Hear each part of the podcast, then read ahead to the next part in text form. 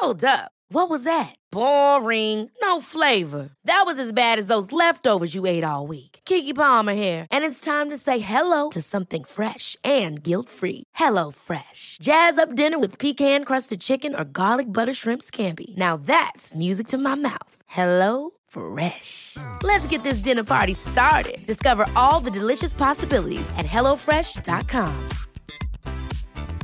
Quality sleep is essential. That's why the Sleep Number Smart Bed is designed for your ever evolving sleep needs. Need a bed that's firmer or softer on either side? Helps you sleep at a comfortable temperature? Sleep Number Smart Beds let you individualize your comfort so you sleep better together. JD Power ranks Sleep Number number 1 in customer satisfaction with mattresses purchased in-store. And now, save 50% on the Sleep Number limited edition Smart Bed for a limited time. For JD Power 2023 award information, visit jdpower.com/awards. Only at a Sleep Number store or sleepnumber.com. There's never been a faster or easier way to start your weight loss journey than with PlushCare.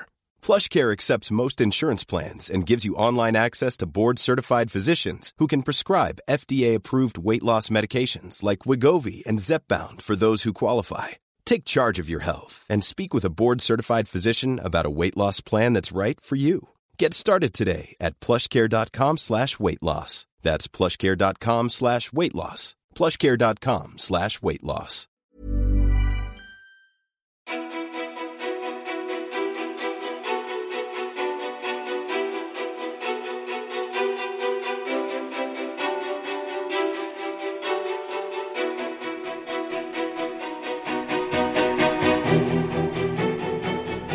Hanna Olvenmark, eller Portionen under tian som hennes varumärke heter, gör succé med sin klimatsmarta, plånboksvänliga och hälsosamma mat.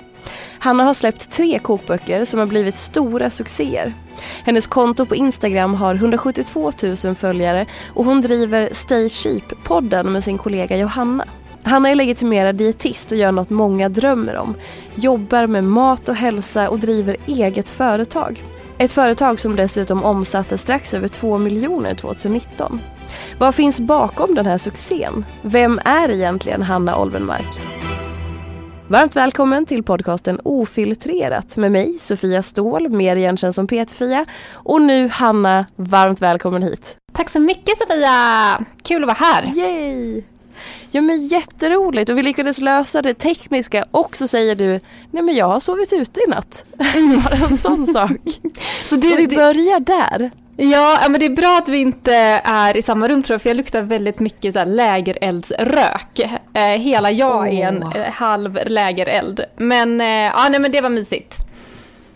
Men berätta om hela den, liksom, hur stor plats har det här i ditt liv? Det där är en dröm för mig. Ja, men alltså grejen är att det har haft en större plats det här med att sova ute. Alltså utomhus mm. är jag ofta. Eh, jätte, jättemycket. Men sova ute gjorde jag väldigt mycket innan jag fick barn. Och sen så kom Ronja och sen har det liksom fått vänta. Och nu eh, behöver, det, behöver det kanske inte vänta så mycket mer. Utan i natt kom jag ut med min då, eh, eh Johanna som är både vän och kollega. Och det var så himla gött. Och, och så här, om, man, om man då som, som jag som sitter på den här drömmen och bara okej okay, sova ute, jag vet att jag kommer göra det, börja med det och hela den biten men ibland så känns det som att man måste kunna saker för att ta det steget, att börja liksom. Mm. Men det är inte så mycket tror jag egentligen att kunna för det här. Alltså det, ehm, jag har upplevt, alltså när jag började, någonstans är man ju alltid ny och då känns det ofta så tycker jag. Men sen när man mm. börjar så inser jag på ganska många saker att jag har målat upp ett större, en större tröskel i mitt huvud eh, än vad det egentligen var. Och för mig med att sova ut, alltså har man någonting att sova i eller alltså en sovsäck, alltså då är det bara att gå ut egentligen. Eh, så ja, nej men jag, för mig hjälper det ganska mycket att ha någon att göra det med. Då blir det för mig lite enklare. Eh, och sen att lösa praktiskt såklart, som nu då att jag eh, inte behövde ha, eh, ta hand om min dotter och så. Jag och min sambo, vi kör att vi en dag i veckan får göra vad vi vill. Och nu har jag liksom, nu drog jag över en hel natt och det var välbehövligt. Gud vad härligt. Och om vi går tillbaka då till Johanna, för om jag har förstått rätt så jobbar ni tillsammans i ditt företag? Mm. Mm. Och hur kom du till det? För det är en sak att man är så här, enmansföretagare och entreprenör och börjar med sin egen business men att sen komma in och så här, ja men nu ska jag ta in en person till. Hur var hela den grejen? Ja men jag tror att jag alltid har känt att jag inte är en enmansföretagare. Eh, I början så när jag startade portionen under tiden som den, i den formen det är nu, det var, jag, jag startade mitt bolag 2017 och då, liksom, då finns ju ingen möjlighet till att anställa någon. Då är man ju glad om man ens klarar det överhuvudtaget själv och vissa månader så gör man ju inte det. Utan då lever man på vad man gjorde typ för förra månaden. Eh, men när jag insåg att jag kommer nog att klara mig varje månad så var det det jag värdesatte först att anställa. Eh, annars hade jag nog inte fortsatt om jag ska vara helt ärlig. För att jag, jag kanske, jag, inte för kanske känslan att känna sig ensam, men det blir bara, det blir bara så mycket av allt när man är själv. Eh, mm. Som kanske är liksom, det, eller det man, eller i alla fall inte jag ville driva företag för. Eh, så ja, allt liksom tech, eller administrativt och det blir bara mycket av allt upplevde jag. Så att, och Johanna är ju en av mina bästa vänner och hon hade just då det liksom lite hon var osäker på vad hon ville jobba med och jag hade rådgivit henne att sluta på sitt jobb och det var ju praktiskt för då kunde jag haffa mm. henne sen. men hon är liksom, hon, hon har ju varit med så mycket innan, ja, innan jag ens startade företaget och liksom sett allting. Så hon har ju förstått allt från början. Så det var guld att få in henne och det är också en person jag känner mig väldigt, väldigt trygg med. Och det var, det var väldigt viktigt för det kan vara läskigt att anställa. Eller den tanken tyckte jag var väldigt läskig. Um, svårt att veta vad man söker också. Och hur var det att gå från att vara bästa vänner till att du blir hennes chef? Ja men det har inte varit helt självklart. Det har varit en resa och vi har verkligen haft eh, perioden vi båda bara så här, ska vi göra detta och, och alltså verkligen har varit jobbigt också. Eh, men sen har vi ändå lyckats prata, alltså det jag tror i vår relation så är den väldigt, vi är väldigt eh, öppna mot varandra. Eh, och jag tror att hade vi inte varit det så hade det inte funkat. Det, då är det lättare tror jag att kanske ta en icke-kompis att vara chef mm. över. Men jag har också, jag vill verkligen inte känna mig som en chef. Jag hatar den känslan. Eh, och när det blir chefigt, då kanske att ställa vissa krav eller sådär, då blir jag väldigt, det är då oftast jag tvivlar på om vi ska jobba ihop. För jag är inte en typisk chefperson. Eh, det, det, om, om företaget skulle växa så skulle jag inte vilja vara chef. Då skulle jag vilja att Johanna är chef. Eller någon annan. Mm. För det är inte, jag är inte en eh, en, eh, en chefperson. Så, eller jag ser mig inte som det i alla fall. Men hur var det då i, i den här biten just att så här, man, du blir ju då ofrivilligt chef eh, mm. och dessutom över din bästa vän och sådär. Och, och jag kan känna igen mig jättemycket, jag har gjort lite liknande resa. Eh, och just att så här, man hamnar i en roll som man kanske inte dels vill ha eller är bekväm eller så.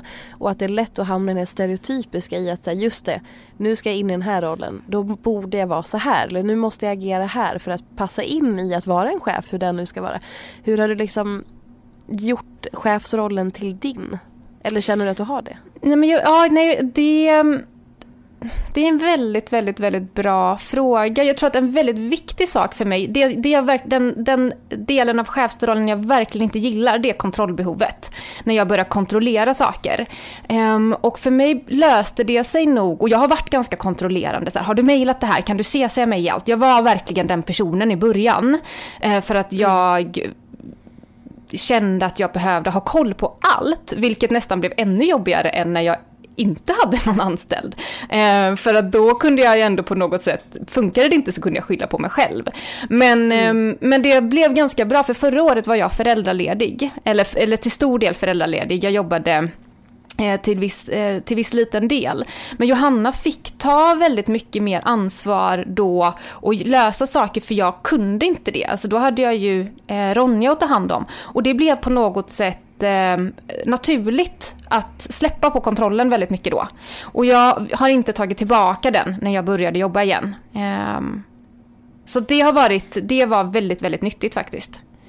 Mm. Ehm, men sen kan vi ju prata om saker och så också. Det, jag tror att vi, vi insåg det också att vi behöver ha mera avstämningar när vi berättar hur vi, hur vi känner, hur vi upplever det. Är det någonting som gnisslar då behöver vi verkligen ta upp det.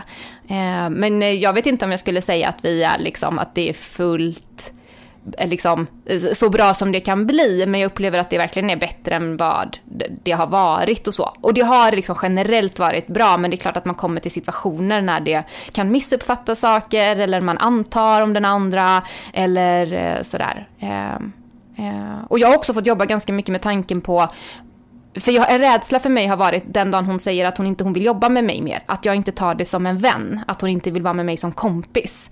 Utan att hon eh, kanske vill gå vidare till någonting annat. Och den, eh, jag har varit väldigt, eh, tyckt att det har varit en väldigt jobbig tanke.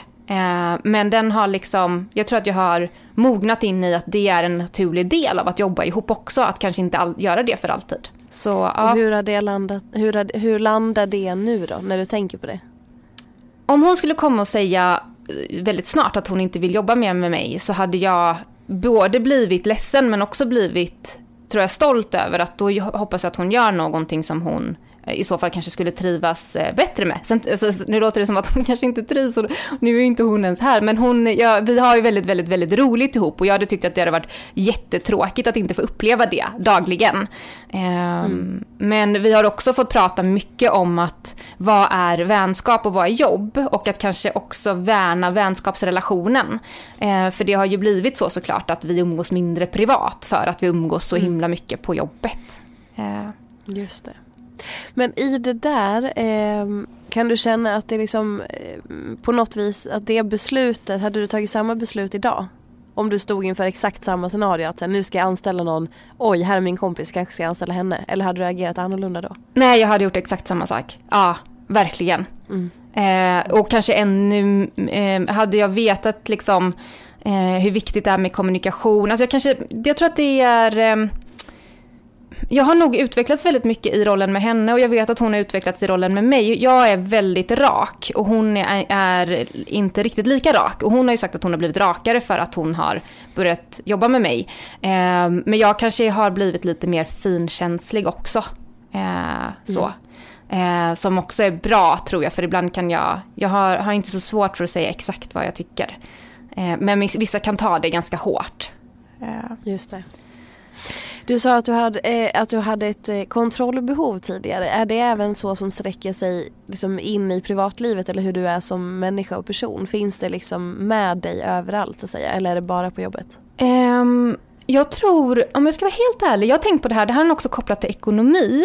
Jag har blivit när jag blev egenföretagare så märkte jag att jag blev mindre brydd om min privatekonomi för att jag blev så himla mån om företagsekonom äh, företagsekonomin. Eh, det är fortfarande så att jag, alltså jag är brydd om den på privatplanet men det, det liksom funkar inte att liksom tänka ut varje krona och öre hemma när det är typ så man får göra privat. Eh, eller på, på jobbet. Eh, för då är det så otroligt viktigt att ha koll på ekonomin. Och jag tror nästan att det har blivit lite samma sak. Att jag har blivit mindre kontrollig på det privata för att det är ganska mycket att ha koll på jobbet. Um, mm. Men sen kan det också vara en mognadsgrej. Jag hade väldigt mycket kontrollbehov när jag var yngre, som jag tror många kan uppleva när man är ung och liksom lite förvirrad och osäker på mycket. Och då hade jag väldigt liksom kontrollbehov kring prestation, kring mat och träning och allt det där. Och det har jag väldigt lite av idag. Eh, faktiskt. Eh, det här liksom kanske hälsomässiga, jag är väldigt, jag, ska inte, jag är inte slapp, men jag har eh, inte mycket kontrollbehov kring det idag alls. Eh. Hur uttryckte det sig då? Alltså det uttryckte sig i att, ja men det, jag fick ett väldigt dåligt råd som, eh, som tonåring eh, och det var en idrottslärare som jag uttryckte en önskan om att bli snabb på löpning och då tyckte han att jag skulle räkna kalorier. Eh, det var mm. liksom, och att ligga under. Han sa, så här, han sa uttryckligen, man, ligg, un, ligg i underskott för då går du ner i vikt och då blir du snabbare. Och det, det tog jag verkligen fasta på då. Så det var ett par år när jag räknade väldigt mycket mat, tränade väldigt mycket, gick ner mycket i vikt, hade ingen menstruation. Alltså det var liksom in på ungdomsmottagningen och prata där, fick psykologkontakt och sånt. Och det är klart att jag ser tillbaka och ser att jag haft en ätstörning. Eh, men men den, när, så, så tog det sig nog uttryck och jag tror att egentligen, så som många som har varit med om den där, liksom, eh, den där resan, så, så är det väldigt mycket kontrollbehov och, och en, en bristande liksom, kärlek till sig själv som är grunden till, eller bristande kärlek till sig själv men man tar kontroll över någonting och det är väldigt enkelt. Eh, och sen så så jag, liksom, det slog slint där på något sätt. Liksom. Eh, men det tog ändå ganska många år och sen så i typ 23-24 års åldern så upplevde jag att jag blev ganska liksom, bra och nu mår jag väldigt bra kring de bitarna och, och, och så. Så det är ingenting som jag skulle säga, jag pratar inte så ofta om det för jag känner att det inte är så mycket en del av mig längre. Mm. Men jag kan ändå dra liksom mycket lärdomar kring då när jag blev gravid så var det en sån sak som jag tänkte på. Så här, Oj, kommer, när kroppen ändras kommer, den att, kommer det att vara jobbigt? Men, men jag tyckte, tyckte inte det alls. Så då kände jag att jag är nog rätt, jag mår, liksom, jag mår jo, verkligen bra kring det här. Mm. Gud vad skönt. Mm. Det, det, är ju, det hör man ju ofta att just när man har den erfarenheten just att graviditeter kan trigga väldigt, väldigt mycket. Ja.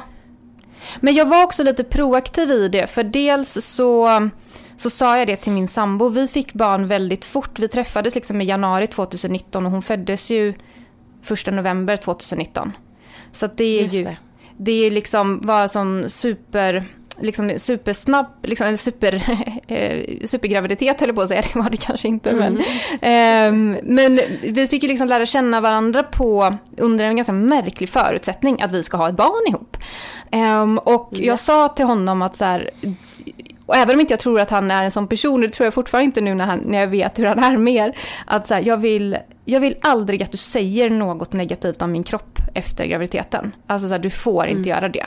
Eh, och och jag tror han inte skulle ha gjort det. Men det var skönt att jag satte den gränsen för mig själv. Alltså även om bara säger så här, men du är... Jag vet inte vad som skulle kunna slinka ur, men ibland slinker det ju ur saker som en person inte har tänkt så mycket över. Eh, mm. Så. Eh. Men, och hur var det? Så, okay, bara berätta om er kärlekshistoria då. För den är ju då, som du säger, det är speciella förutsättningar. Men då träffades ni. Mm. Och vad hände sen? Hur vi, träffades ni? Vi träffades på en festival som heter Ängsbacka som är en liksom väldigt, får man använda ordet flummig så skulle jag göra det. Jag har varit där en gång innan. Ja och var själv, själv på en tantrahelg där, vilket var jätteroligt. Eh, och sen eh, drygt ett år senare så åkte jag dit igen och jag var egentligen då, jag hade eh, i oktober eller november gjort slut med min dåvarande pojkvän och var superkänslomässigt trött. Alltså sådär när man bara känner så här, jag är så trött i hjärtat liksom. Eh, men så jag fick en reservplats till den där nyårsfestivalen och åkte dit och hade noll planer på att eh, liksom, träffa någon, jag ville verkligen bara vara själv. Eh, men under liksom, att dansa och dela saker och sådär som man gör på en sån festival. Och det var en jättefin festival. Men så, så mötte jag honom där och han tyckte att, han sa att han tyckte att jag hade fin energi. Men jag kunde inte riktigt ta in det för jag var ju typ, va? Jag är ju typ trasig. så, kände, ja. så kändes det. Um, men sen så började vi att höras efter det. Och så sågs vi i ett, ett tag, eh, några veckor och så fick jag reda på att jag var gravid. Så jag ska inte, alltså det var inte en, liksom en kärlekshistoria som tog fart. Det var verkligen inte det.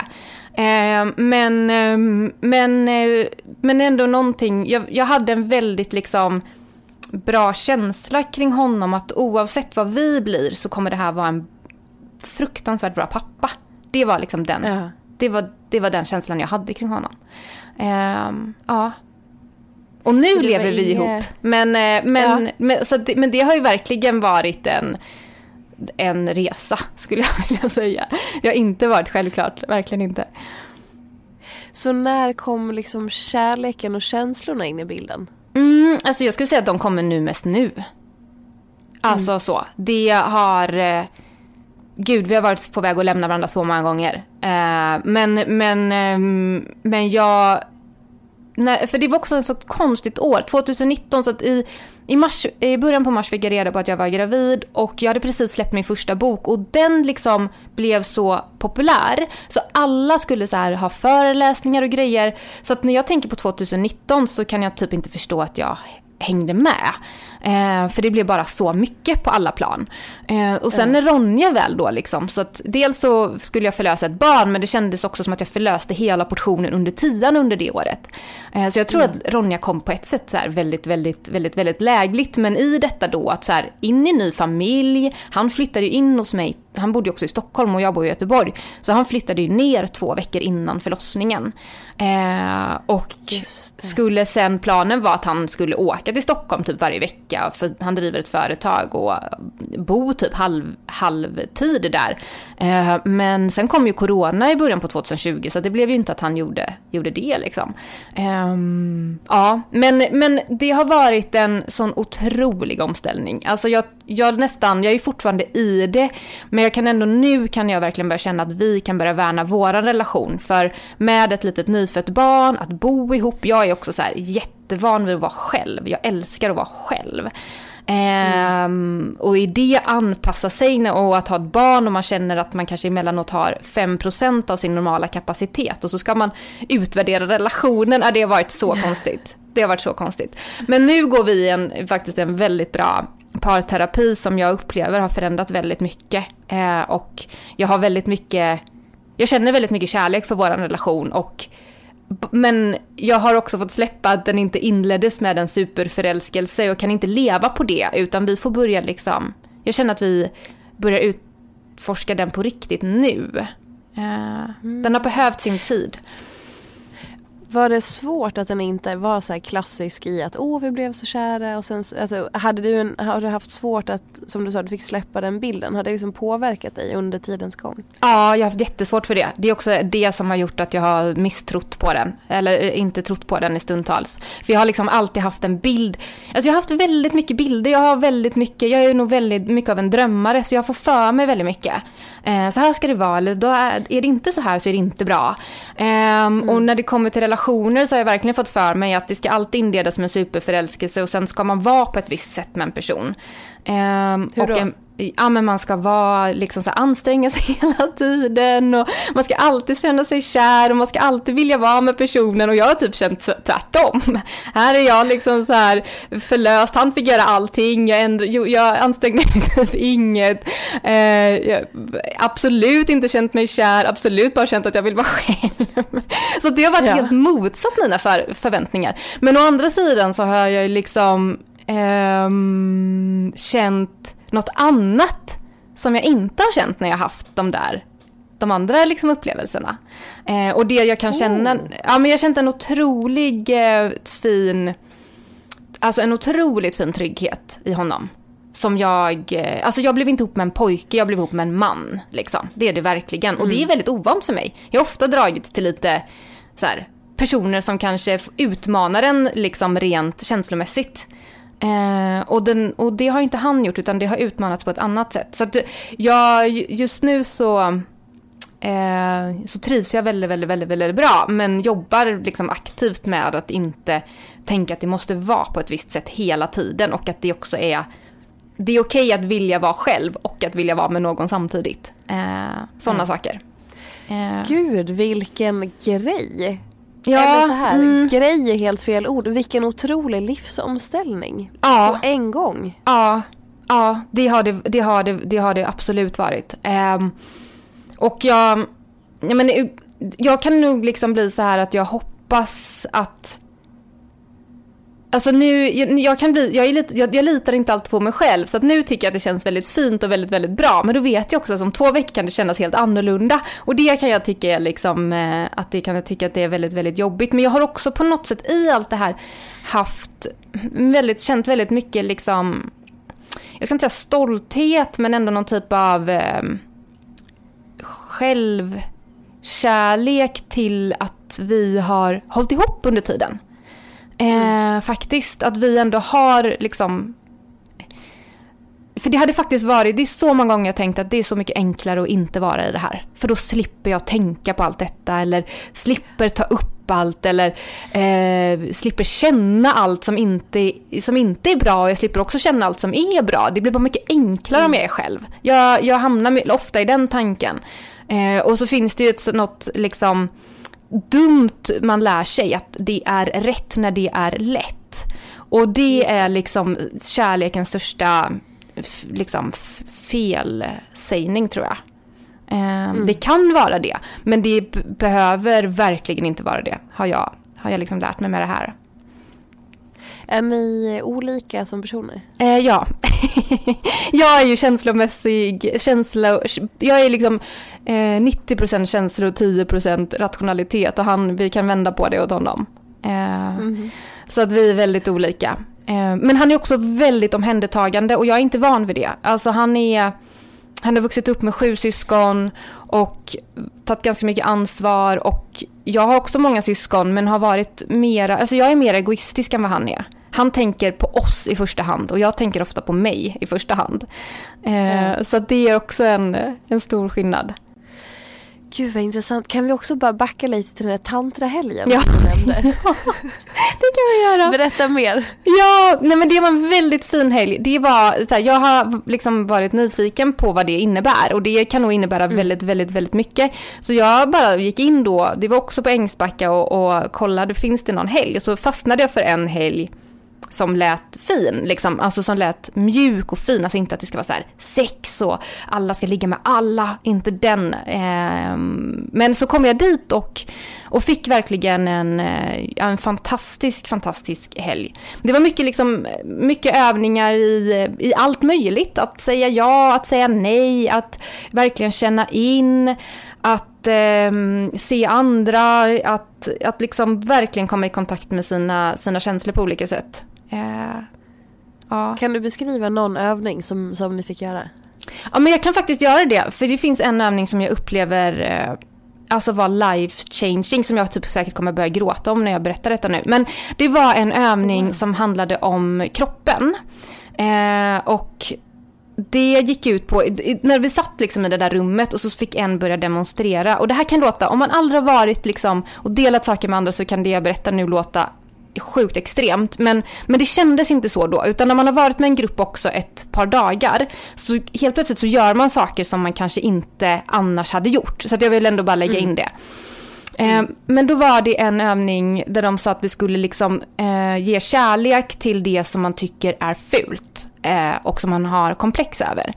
Och då, beskri- då, då, är det en tjej som får komma upp och då liksom så får hon, eh, hon får klä av sig naken inför alla andra. Och, eh, och i det när hon gör det så börjar jag verkligen, och jag börjar storgråta. Jag bara, jag kan inte göra det här. Det här kommer inte att gå för mig. Eh, men, och så fick hon säga liksom vilka kroppsdelar som hon hade komplex kring och så skulle man säga högt så här, om vi säger att hon hade komplex kring sin panna, då skulle man säga eh, mm här är din fina panna. Eh, men och sen fick vi göra den övningen ihop, eh, för man skulle göra den två och två. Men så var det ett äldre par i den övningen, eh, i den gruppen och paren fick om de ville ta in en annan. Och då hade de sagt till kursledaren att vi vill göra den här övningen med Hanna. Mm. Och, så jag fick vara med det här äldre paret som kanske var i 50-60-årsåldern, en man och en kvinna som hade levt ihop typ hela livet. Och om man tänker på en, liksom en kropp så har en kropp som är runt 60 år varit med om en hel del. Eh, och bara det att det, så det det gick ut på då var liksom att den, eh, först fick man sitta ihop och så sa den personen som var i fokus att ja, men de här delarna på min kropp tycker jag är eh, svåra eller liksom jag har en, en, en svår känsla kring dem eller det har varit något i livet. Och sen fick den personen lägga sig ner, naken då, eh, och så skulle man eh, ja men var det panna så skulle man så här, nu tar jag på din fina panna, alltså bara säga fint kring den. Och sen fick den här mm. personen, eh, när det var klart så fick den här personen bara ligga ner och vila. Och så först fick jag göra det på de här två då, först en, en, då, en kvinna och sen mannen. Och bara det att göra det här på deras kroppar var så här, det var helt sjukt. Jag har liksom aldrig ja. känt så för någon kropp innan. Alltså det var bara så mycket, ja, men så mycket kärlek och bara hur kan du inte tycka om det här? Eh, jag ser ja. inget fel, verkligen så. Eh, och gud, nu blir jag verkligen så här tårögd för det här var verkligen, verkligen starkt. Och sen fick ju de göra det på mig. Och alltså efteråt så, och jag kommer knappt ihåg vilka kroppsdelar jag sa. Jag sa säkert mage för det har alltid varit en sån grej för mig. Mina ben, så här, jag har alltid, liksom, lite stora lår och ja. Um, och efteråt så kom den här låten på med Bruno Mars, You're amazing, eller den heter Just the way you are heter ja. den. Och när den kom på, alltså jag bara grät och grät och grät och grät och grät. Och det kändes liksom som att Alltså det var något så sjukt speciellt med att två äldre människor gjorde detta. Det kändes som att de blev mina föräldrar i den stunden. Och bara mm. gav mig så mycket kärlek som jag kanske hade behövt lite innan, liksom tidigare i livet kring det här med kroppen. Och efter det var jag typ 70 kilo lättare. Alltså jag bara flög. Bara så här, det här behövde lämna min kropp. Eh, liksom, ja, det var en, det var en fantastisk eh, grej. Jäklar. Mm. Men gud. Mm, det var verkligen så. Um, mm. Och det var noll sexualitet inblandat i det här. Alltså det fanns inte liksom något sånt mellan oss eller så här, utan det var bara så här föräldrakärlek till ett barn. Så kändes det. Uh, ja. ja. You should celebrate yourself every day. But some days you should celebrate with jewelry. Whether you want to commemorate an unforgettable moment or just bring some added sparkle to your collection. Blue Nile can offer you expert guidance and a wide assortment of jewelry of the highest quality at the best price. Go to BlueNile.com today and experience the ease and convenience of shopping Blue Nile, the original online jeweler since 1999. That's BlueNile.com. BlueNile.com. Hold up. What was that? Boring. No flavor. That was as bad as those leftovers you ate all week. Kiki Palmer here, and it's time to say hello to something fresh and guilt-free. Hello Fresh. Jazz up dinner with pecan-crusted chicken or garlic butter shrimp scampi. Now that's music to my mouth. Hello Fresh. Let's get this dinner party started. Discover all the delicious possibilities at hellofresh.com. Here's a cool fact. A crocodile can't stick out its tongue. Another cool fact you can get short term health insurance for a month or just under a year in some states. United Healthcare short term insurance plans are designed for people who are between jobs, coming off their parents' plan, or turning a side hustle into a full time gig. Underwritten by Golden Rule Insurance Company, they offer flexible, budget friendly coverage with access to a nationwide network of doctors and hospitals. Get more cool facts about United Healthcare short term plans at uh1.com.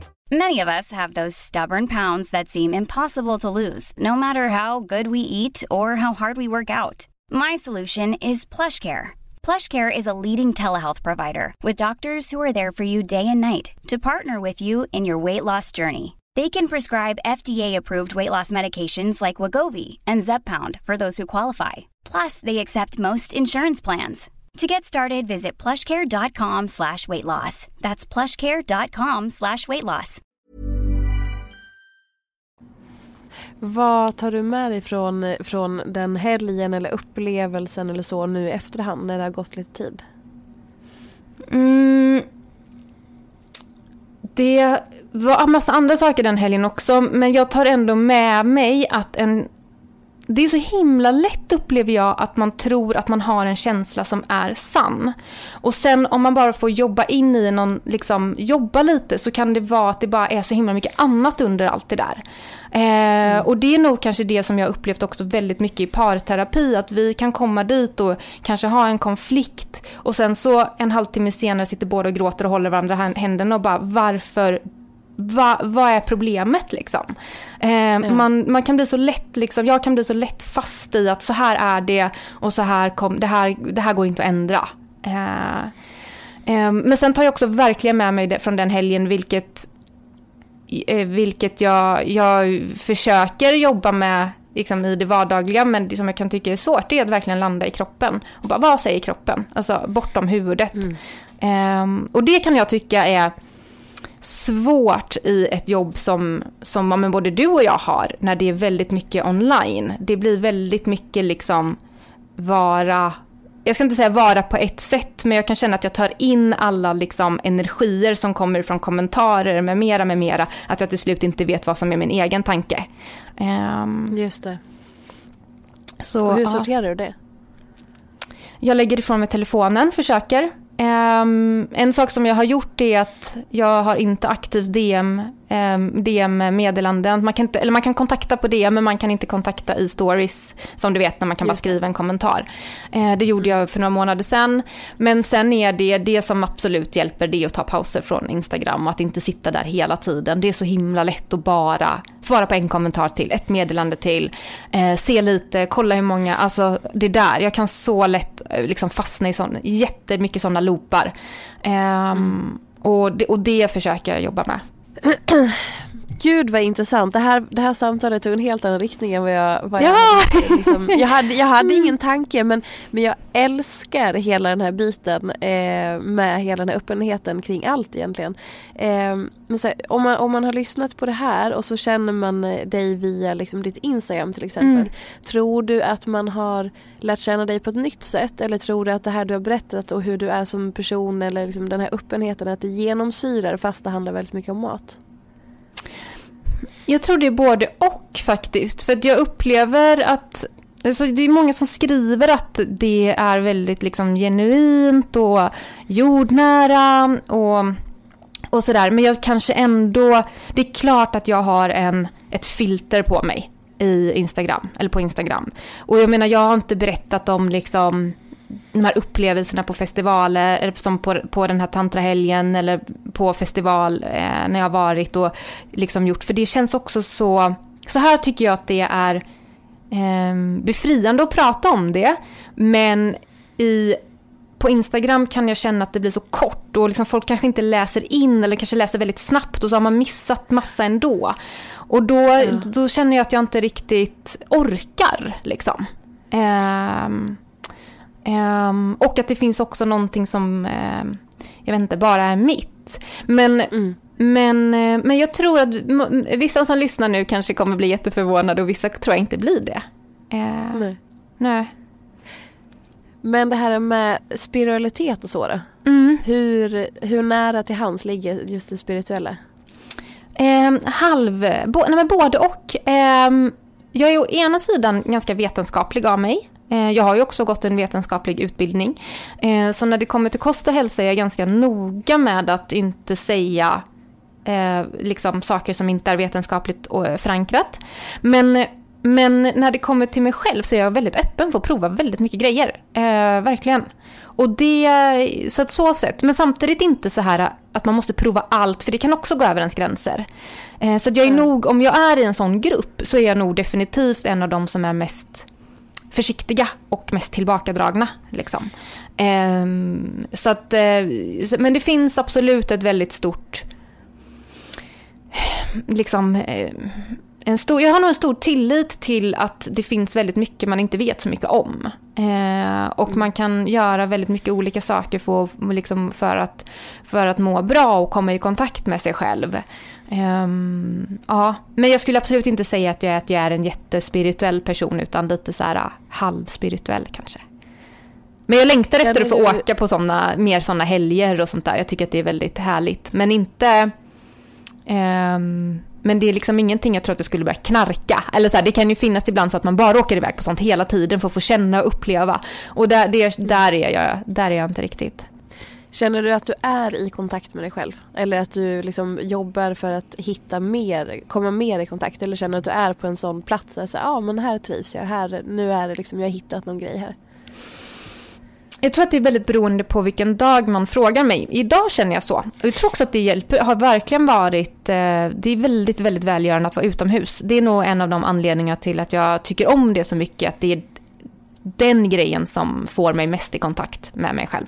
Ehm, och jag har eh, också Alltså jag har, ehm, ja som många andra, en, P, liksom en, en menscykel som kan vara utmanande. Och när jag är som, alltså i det här liksom en energifas, typ så runt ägglossning och sånt, då kan jag känna mig som minst i kontakt med mig själv. För att jag får så mycket energi att den bara liksom blir nästan okontaktbar. Eller jag, blir, jag känner mig nästan okontaktbar själv. Jag bara gör eller liksom är typ. Eh, och sen så kommer då den här liksom eh, mer utmanande, för den, den är ju ut, jag upplever ju eh, tid precis en till två veckor innan mens när PMSen kommer som mest utmanande känslomässigt, men det är också absolut då som jag är mest i kontakt. Ehm, Och jag hade en pojkvän en gång som sa att det är liksom jobbigare att hantera dig när du har så mycket energi än när du inte har det, för du vet ju i alla fall var du är. Liksom. Eh, Ah, Och delar din- du den känslan själv? Ja, jag gör nog det. Även om jag har mycket mera mörka tankar i den här perioden eh, så känner jag ändå att jag, jag vet fysiskt vad jag är och jag skulle liksom inte... Eh, ja, men förra veckan tyckte jag att det kanske kändes rimligt att köpa en soffa för 100 000. Det är inte jätterimligt tycker jag idag. Så att det, det, liksom, det kan... Jag gick förbi en jättefin soffa. Ja, det svänger verkligen. Och det är också så här ganska skönt att jag inte då... Liksom, det, jag hoppas att jag hade lämnat tillbaka en soffa för 100 000 om jag hade köpt den. Men, men jag kan se att jag tar betydligt liksom, sämre beslut när jag har mycket energi. Eh, för det finns mm. inget konsekvenstänk liksom, alls. Yeah. Gud, det är en så, man är så ambivalent i den känslan att så här, nu kör vi bara och sen bara, ja, samlar ihop konsekvenserna efteråt. Ja, exakt och att bara då ja. kommer, då inser man nu är batteriet på minus och nu är allt jättejobbigt. Eh, och mm. det är också någonting som jag har jobbat med de senaste månaderna, att försöka ändå eh, vad ska man säga, balansera ut energin lite och jag tycker faktiskt att det har funkat väldigt bra. Jag har inte fått sådana svindippar liksom. När jag bara ligger som en liten hög på golvet och gråter och inte orkar något. Det har jag liksom inte fått nu på några månader så det är väldigt, väldigt, väldigt, väldigt skönt. Eh, men det är svårt, alltså när man är, känner mycket energi då vill man ju bara göra och boka upp allt och hej och hå och sen, mm. ja, eh, kommer men det. hur gör du då? Hur gör du för att balansera? Eh, jag koll, jag, dels där är ju Johanna jätte, jättebra. Alltså där är hon ju jättebra. Där är ju hon så här, men orkar du detta? Frågar hon mig då. Eh, gör du verkligen det? Yeah. Mm. och det är också hon som faktiskt bokar det mesta. Hon har mest, jag ska inte säga, vi sitter ju definitivt och kollar saker ihop i kalendern men hon är ändå den som lägger in alla föreläsningsförfrågningar och sånt där. Um, mm. um, men sen rent praktiskt så gör jag också så att jag försöker verkligen komma ut varje dag. Även när jag inte känner för det. Eh, det behöver inte vara att jag tränar, men någon typ av motion. Jag går och lägger mig i tid. Jag införde ett seriestopp hemma. Att vi får inte kolla på mm. serier på kvällarna varje kväll, för det drog lätt över. Um, så att nu får vi kolla två gånger i veckan. Eh, på serier. Det kan låta så ja. tråkigt, men det har Nej. hjälpt väldigt mycket. Um, jag försöker också göra någon typ av så här avslappning eller meditation varje dag. Även om jag tycker att det inte alltid känns så roligt att göra det så, så gör jag det. Ehm, ja, eh, och, och det har hänt än så länge liksom, än så länge har det funkat bra liksom. Mm. Men det svåra är ju när man så här, jag menar när jag har jättemycket energi, det sista jag vill är att sätta mig och meditera liksom. Skit i det här, jag mår hur bra som helst. Varför ska jag mm. göra det här? Mm. Um, men då är det bara att jag vet inte. Jag har än så länge inte skitit i det. Det är bra. Den rutinen gör ju någonting också. Som ja. är så välgörande i sig tänker jag. Eh, om vi går över till, eller så här, vi går tillbaka till eh, själva företagandet. Mm. Vilka inkomstben har du? För jag tänker att man, så här, okay, man följer någon på Instagram, man förstår att den har ett eget företag, man förstår att sociala medier är en del av liksom, inkomster eller man ser något samarbete och sådär hur jobbar du eh, som, som dietist och hela den biten, hela din businessverksamhet, som hur är den uppbyggd? Mm. Ja men den, det, är, det är lite olika ben och det blev väl också väldigt tydligt när corona kom att det är ganska viktigt att ha det. Men det mm. är, eh, framförallt så, så drar jag in pengar på böckerna Eh, och det är ju framförallt nu också. Wow, för det, förlåt att jag avbryter, ja. men det är inte många som gör alltså. Nej. för att man, man säljer ju ofta inte nu för tiden de volymerna. Gud Nej. vad häftigt, hur mycket säljer böckerna? Alltså den första tror jag är såld i 70 000 exemplar nu. Och den oh. andra är 30 och den nya vet jag inte än för den har varit ute så lite. Eh, så mm. kort tid. Men det är, det, är mycket, ja, det är mycket för att vara kokböcker. Um, så de har ju absolut gett en betydande inkomst, absolut. Uh, men det är också så med böcker att man tjänar ju oftast mest på dem när de är väldigt aktuella. Eh, sen hamnar ja. de i rea, på rea och sen så till slut tas de ju kanske inte ens in i butiker och sånt längre utan man får, de får liksom inte lika mycket exponering. Så att jag räknar inte direkt med att de ska vara eh, något att räkna med i större summor framöver. Eh, men sen är, det, sen är det föreläsningar eh, och olika typer av eh, matlagningskurser och sånt där. Och det har ju såklart också blivit jättemycket digitalt nu. Eh, och sen är det samarbeten som jag gör på Instagram. Ja. Det är de liksom, tre, stora, tre stora benen. Sen hemsida och sånt drar liksom egentligen inte in någonting i sig utan det kostar bara. Och det är därifrån, det är samarbetena på Instagram betalar att hemsidan är så tillgänglig och alltid gratis och, eh, och så på den. Just det. Och vilken del går du mest igång på av det här? Det är en jättebra fråga för jag tror inte att jag går igång på en del så mycket eh, enskilt utan det är kombinationen. Det, mm. Jag är liksom inte en person som gillar att göra jag ska inte säga att jag, jag gillar inte att ha många bollar i luften. Jag har trott det om mig själv. Jag har sagt så här, jag älskar att ha många bollar i luften. Jag hatar det. Jag blir jättestressad. eh, men jag gillar att göra olika saker, men när jag gör någonting så gillar jag att fokusera på det. Eh, sen kan det vara under en dag kan jag fokusera på olika saker, men inte det här och liksom Alltså jag, jag, jag, är superdålig på att hantera stress. Eh, och mm. det var ganska skönt när jag gjorde upp med den liksom, bilden av mig själv att jag är typ en person som hanterar stress. När jag inte alls är det. Um, så, så jag gillar att göra liksom olika saker men det måste typ kännas lite. När jag inte känner någonting när jag gör något då vet jag att jag eh, börjar vara fel ute. Sen behöver inte jag älska att stå och mm. göra en föreläsning exakt varje dag, men om jag skulle göra tio föreläsningar och jag inte känner något sju av dem, då behöver jag fundera på om det är rätt sak för mig. Yeah. Har du lätt för att avsluta då om du märker att så, nu har det här, den här känslan hållit i sig ganska långt. Okej, okay, det här verkar inte ändra sig. Fasen, det här är inte, nu måste jag gå vidare. Har du lätt att släppa och avsluta då? Nej, jag har nog inte det. Um, men jag jag funderar på om jag, har, om jag har släppt någonting än så länge. Liksom, jag har släppt vissa samarbeten jag inte har tyckt varit bra och sådär. Så, jag, när jag inte märker att det funkar med människorna runt omkring, då är jag väldigt snabb ja. på att släppa. För att jag tycker inte om eh, dåligt samarbete. Liksom. Eh, när det tar väldigt mycket energi. Men jag har tänkt bara på den saken som, om, när jag känner att portionen under tian, att jag inte ska göra det längre, kommer jag kunna släppa det då? Det har jag liksom funderat på, eller har jag blivit så mycket det är så mycket en, eh, har det blivit en så stor del av min identitet att jag eh, vad heter det, definierar mig så mycket som portionen under tian. Eh, på ett sätt tror jag att det skulle vara väldigt nyttigt för mig att släppa det när jag känner att det är som allra bäst. Men det skulle ju vara jättesvårt ja. såklart. Men jag har tänkt ganska mycket på den frågan. Så jag tror inte att jag är jättebra på att släppa saker. Men jag kan, som till exempel nu så känner jag väldigt starkt att jag inte ska göra en till bok. Det är mm. eh, jätte det är många som vill det. Dels liksom följare men också förlaget såklart. Ehm, men jag är bara, det finns inte just nu. Jag har inte den, jag har inte det i mig. Det kommer dröja. Ehm, och då känner jag det väldigt starkt. Så, så jag, så att ja, ja, kanske jag får svara på det. Men, ja.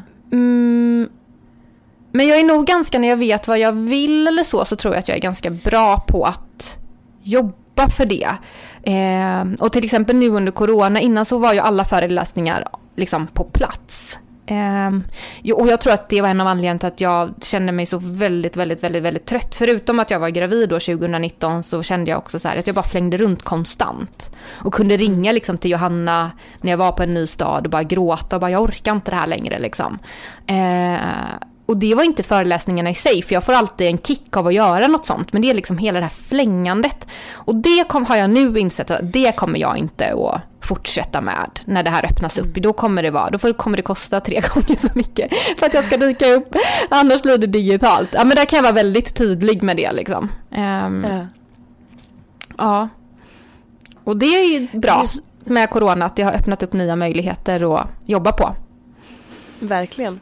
Och du sa att eh, du har, gjorde upp med att du inte är en person som tål stress. Eller det var någonting sånt du formulerade mm. alldeles nyss.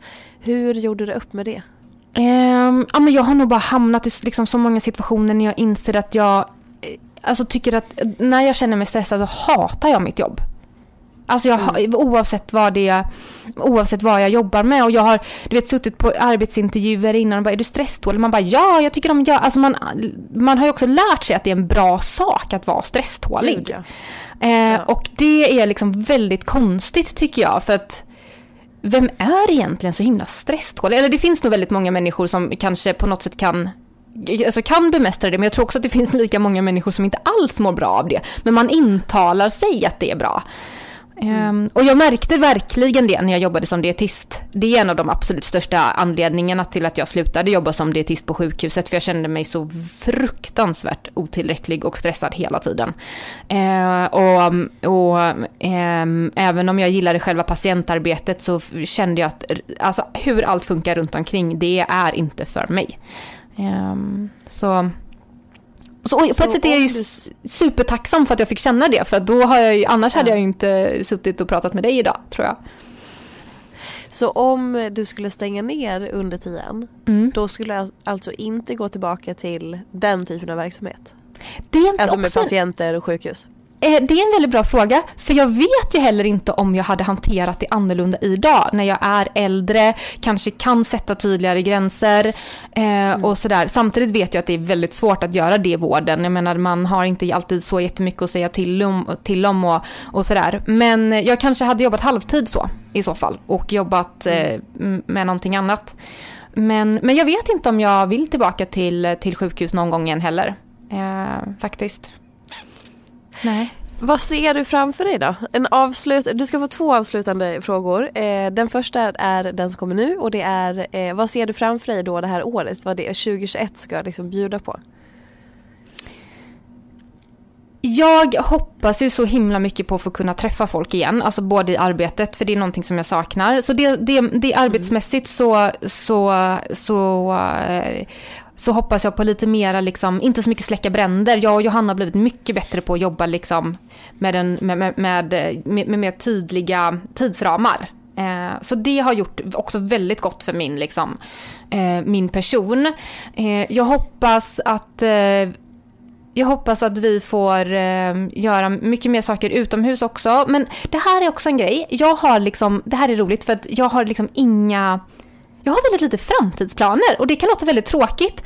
Vi har suttit så många gånger och försökt att formulera eh, visioner framöver och sådär. Och för mig är det bara så här, det är liksom inte svart, men det är väldigt grått. Och så läste jag och jag har lite alltid känt mig lite dålig för det här, för jag har också gått på, jag gick på Chalmers entreprenörsskola och där skulle man liksom göra femårsplaner och det var affärsplaner hit och dit och sådär. Eh, och det har aldrig varit riktigt min grej att liksom sp spesa upp så tydligt med en plan. Eh, men så läste jag i Björn Natthikos bok han har ju skrivit en, eh, ex-munken, han skrev en, en bok som blev så himla populär nu. Och i den så bara, eh, när jag läste en rad där så blev jag så glad. För att han eh, hade kommit tillbaka och pratat med en eh, av sina tidigare handels, eh, eh som han gick i samma klass med på Handels. Och den personen hade då, när han hade varit liksom munk och allting, kommit tillbaka. Och där har han frågat, vad är din affärsplan nu? Och då säger han, min affärsplan är att gå igenom de dörrar som öppnar sig. Och det var bara så här, jag bara, men gud det är exakt så jag vill jobba och som jag kanske har jobbat väldigt mycket. Um, och, och det är för mig en väldigt, för, för liksom tröst alltså, för jag känner väldigt mycket så tillit och för, för, förtroende i det.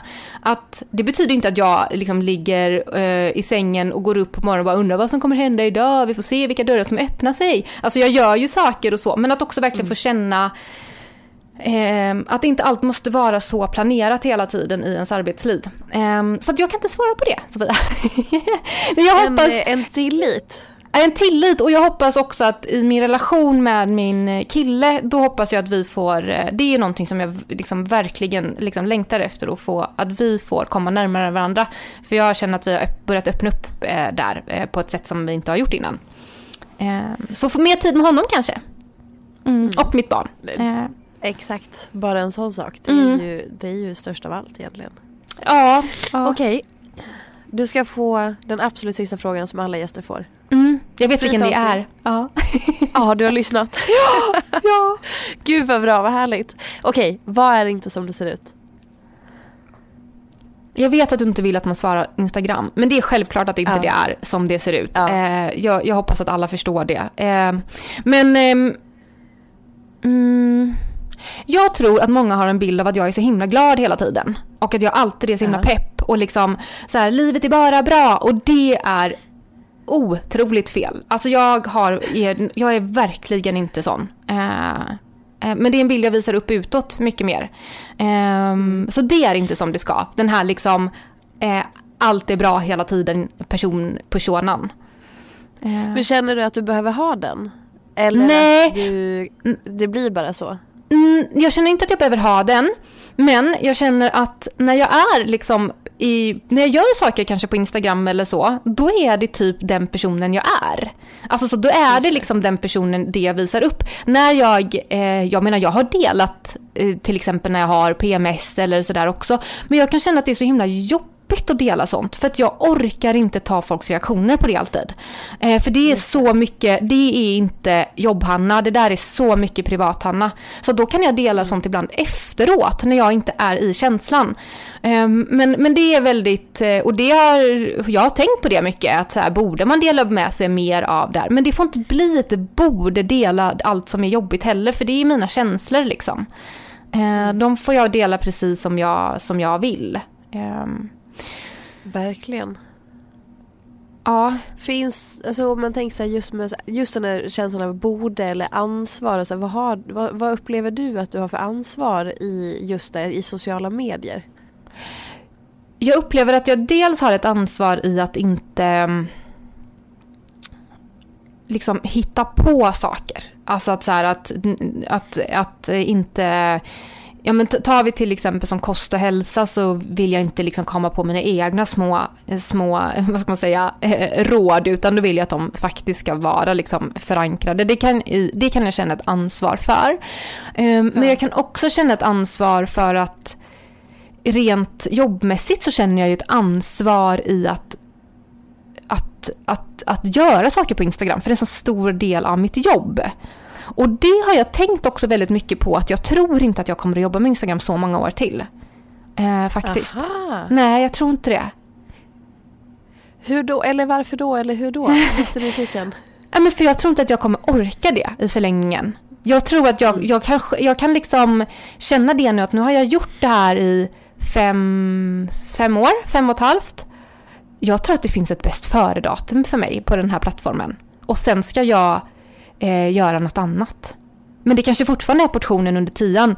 Men jag tror inte att jag kommer vara på Instagram i liksom fem år till.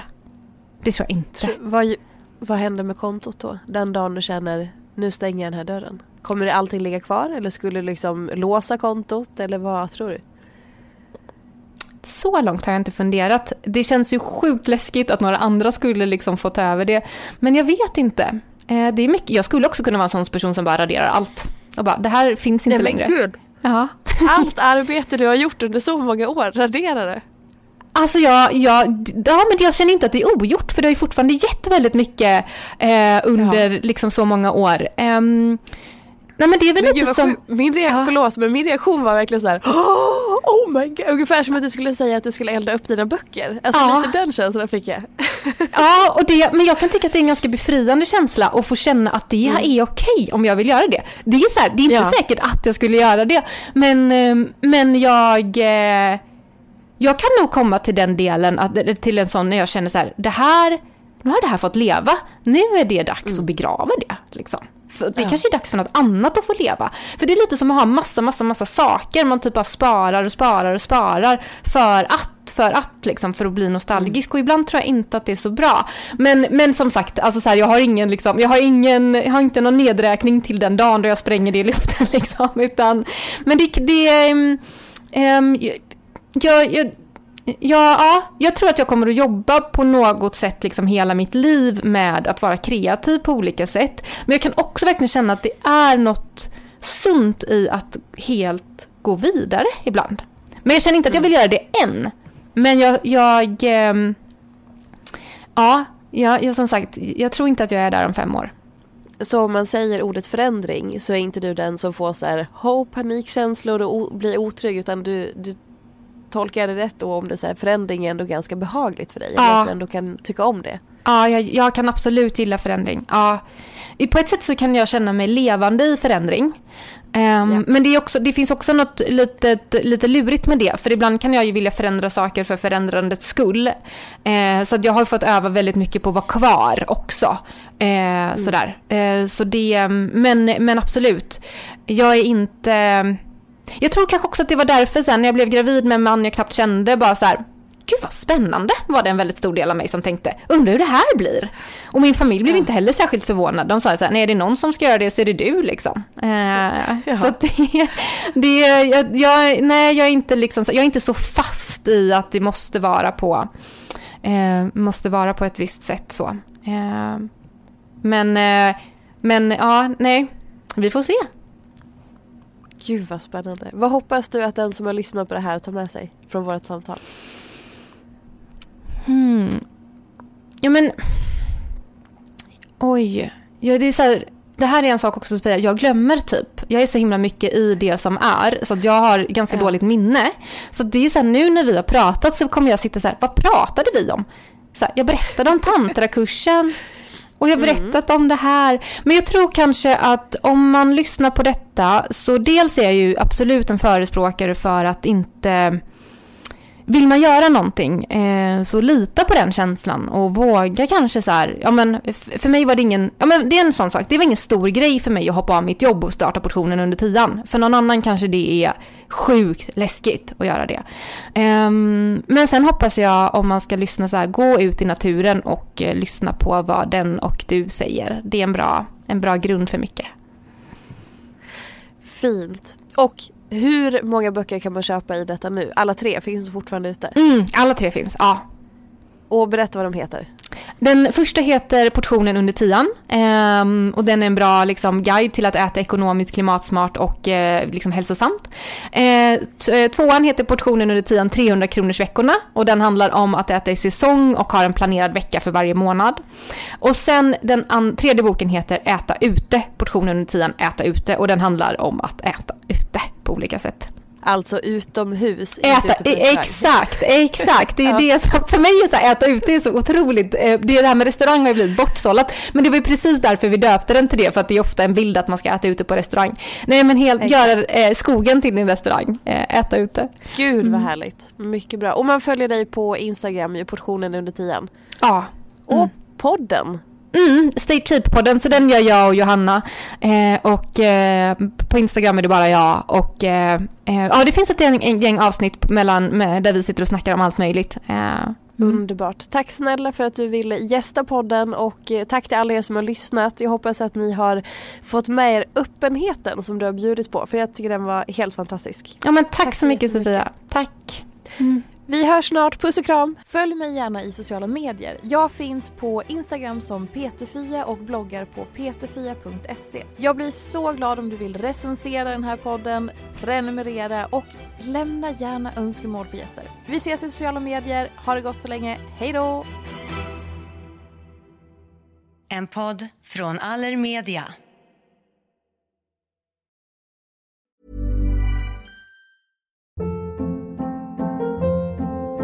Hold up. What was that? Boring. No flavor. That was as bad as those leftovers you ate all week. Kiki Palmer here, and it's time to say hello to something fresh and guilt-free. Hello Fresh. Jazz up dinner with pecan-crusted chicken or garlic butter shrimp scampi. Now that's music to my mouth. Hello Fresh. Let's get this dinner party started. Discover all the delicious possibilities at hellofresh.com.